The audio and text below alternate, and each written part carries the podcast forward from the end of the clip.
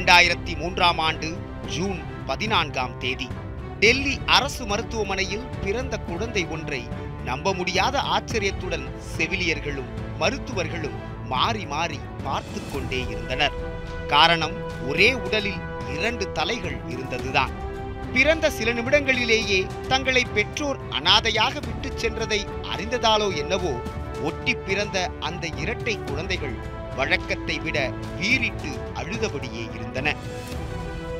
மேல் சிகிச்சைக்காக டெல்லி எய்ம்ஸ் மருத்துவமனையில் அனுமதிக்கப்பட்ட இந்த இரட்டையர்களை பரிசோதித்த மருத்துவர்கள் இருவரையும் பிரித்தால் அதில் ஒருவர் உயிரிழக்கும் அபாயம் இருப்பதால் அவர்களுக்கு அறுவை சிகிச்சை செய்யவில்லை.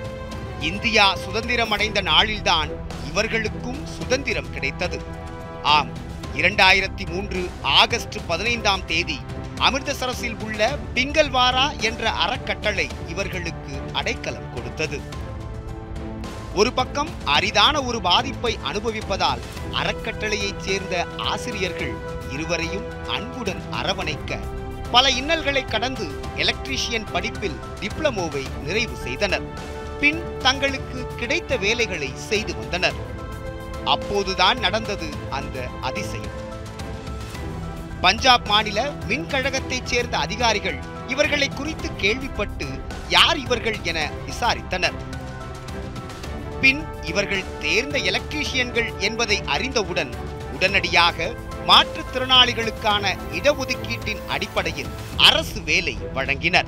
இவர்களின் தொழில்நுட்ப அறிவு தங்களை வியக்க வைத்ததாகவும் சிலாகிக்கின்றனர் அரசு அதிகாரிகள்.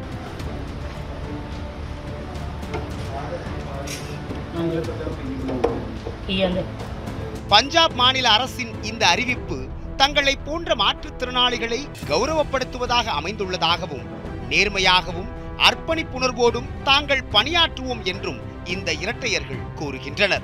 மேலும் தங்களை சுயசார்புள்ளவர்களாக மாற்றிய பிங்கல்வாரா அறக்கட்டளைக்கும் இவர்கள் நன்றி தெரிவிக்கின்றனர்.